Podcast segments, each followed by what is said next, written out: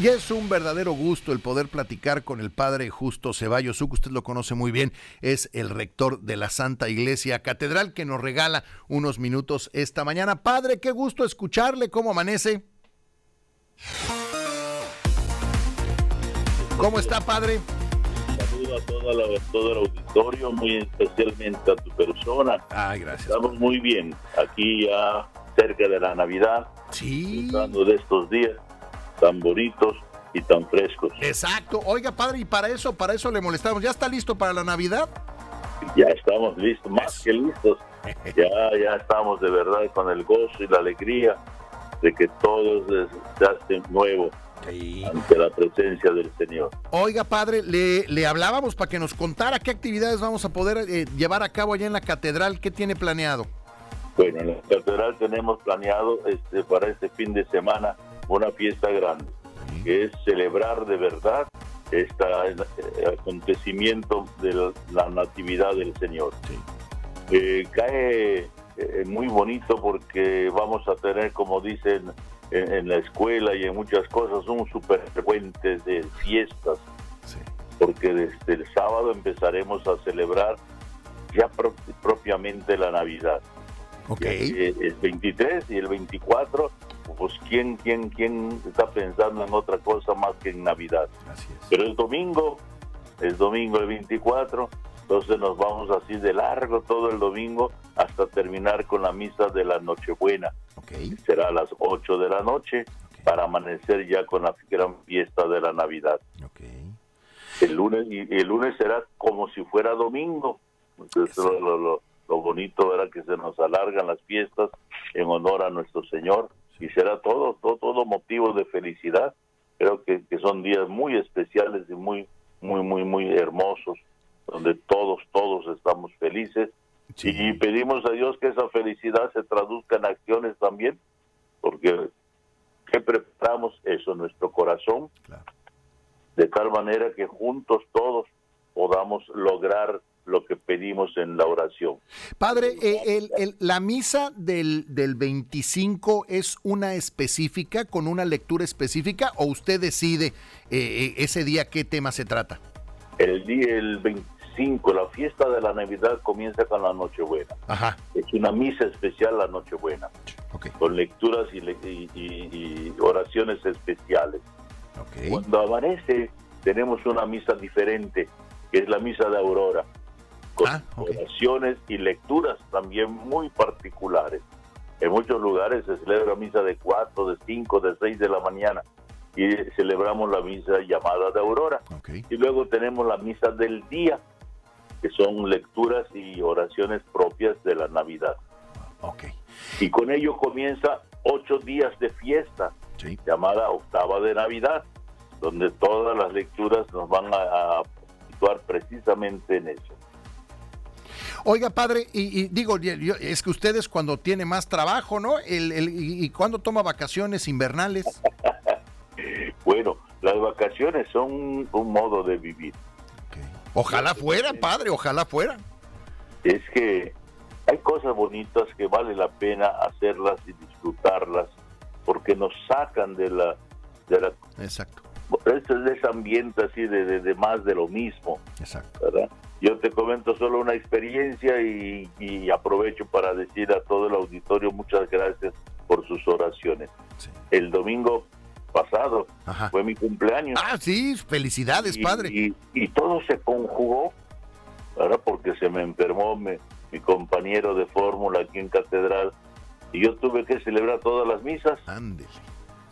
Y, y alguien dice, oh, se cansó mucho. Bueno, pues hubo un cansancio, vamos a llamarle normal, ¿verdad? Pero un gozo y una alegría de, de poder estar con Jesús, de, de poder ofrecer a Jesús tanto en su palabra, en su cuerpo y su sangre.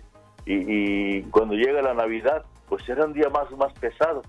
Pues si Físicamente nada más, pero no espiritualmente, ¿no? No, no, y lo espiritual supera lo físico Claro. porque el 25 vamos a ofrecer al niño Dios para el gesto de adoración que hacemos después de cada misa. Sí. Y eso implica 10, 15 minutos más de, de- de estar así, sin moverse, ofreciendo al niño Dios, ¿verdad? Sí, claro. Sí, eso implica un cierto cansancio, que de verdad se supera, pero así como cuando un deportista se, se ha desgastado en el partido, pero como ganó el campeonato, pues tiene más euforia al celebrarlo. Es como un cansancio agradable, como un dolor muscular agradable, ¿no, padre? Oiga, padre, y, pero cuéntenos antes, digo, porque creo que es importante, también estamos platicando con el padre Justo Ceballos, subrector de la Santa Iglesia Catedral. Oiga, padre, ¿cómo pasaba usted la Navidad? ¿Se acuerda qué hacía cuando era pequeño? ¿Qué hacía el 24? ¿Cómo celebraba el 25? Y si le tocaban regalos, porque a mí hubo veces que no me dieron, ¿eh? Bueno, eh, yo nací en, en una familia humilde, pobre, y lo más importante era Jesús. Ok. Pero sobre todo porque todas las cosas se celebraban en diciembre. Por lo tanto, nuestra, se centraba todo en, Jesús. En nuestro pequeño pesebre, ahí lo hacíamos con una cajita y una pequeña comidita que de este niño no faltaba. Y creo que el año pasado lo preguntaste y te dije, esa tortita de pollo en escabeche y llevaba así indistintamente en Navidad sus rajitas de queso de bola. Ándele. Es así como, como gozo. todo lo que vivíamos era en torno a Jesús. Y te digo todo porque diciembre era mes de fiesta y sigue siendo mes de fiesta para mi familia. Porque el día 2 celebraba el nacimiento de mi mamá, ah. el, 8, el, matrimonio de mis papás, el 16 el, nacimiento de mi hermanita, el del mío, el 29 el, más pequeño de la casa. Y entonces pues Era pura fiesta eso, padre. pura fiesta, entonces nos centrábamos en Navidad, ah. en el nacimiento y poníamos el pesebre chiquito, pero lleno de, amor, y ir a la iglesia. Ir a la iglesia, la abuela pasaba por nosotros y nos llevaba con mucha alegría. Y en el pueblo había una fiesta grande porque el párroco acostumbraba a hacer un super pesebre, enorme el pesebre de esos espectaculares que se hacían antes, ¿verdad? y, uno iba a ver el pesebre y a llorar ante el pesebre. Eso es lo que yo recuerdo de mi infancia y de mi, de mi adolescencia. Ay, muchas gracias por compartir, padre. Siempre, siempre es bueno escucharlo. Oiga, lo que sí algún día si me va a permitir hablarle para que nos cuente misterios de la catedral, para que nos cuente si hay algún pasadizo secreto. Usted debe de conocer la catedral como nadie, padre. Bueno, conocemos la catedral de abajo a arriba pero ya, ya, ya habrá un tiempo para platicar de muchas cosas bonitas de acá. Exacto, ahí para que nos cuente misterios y misterios bonitos, porque los misterios también pueden ser muy divertidos.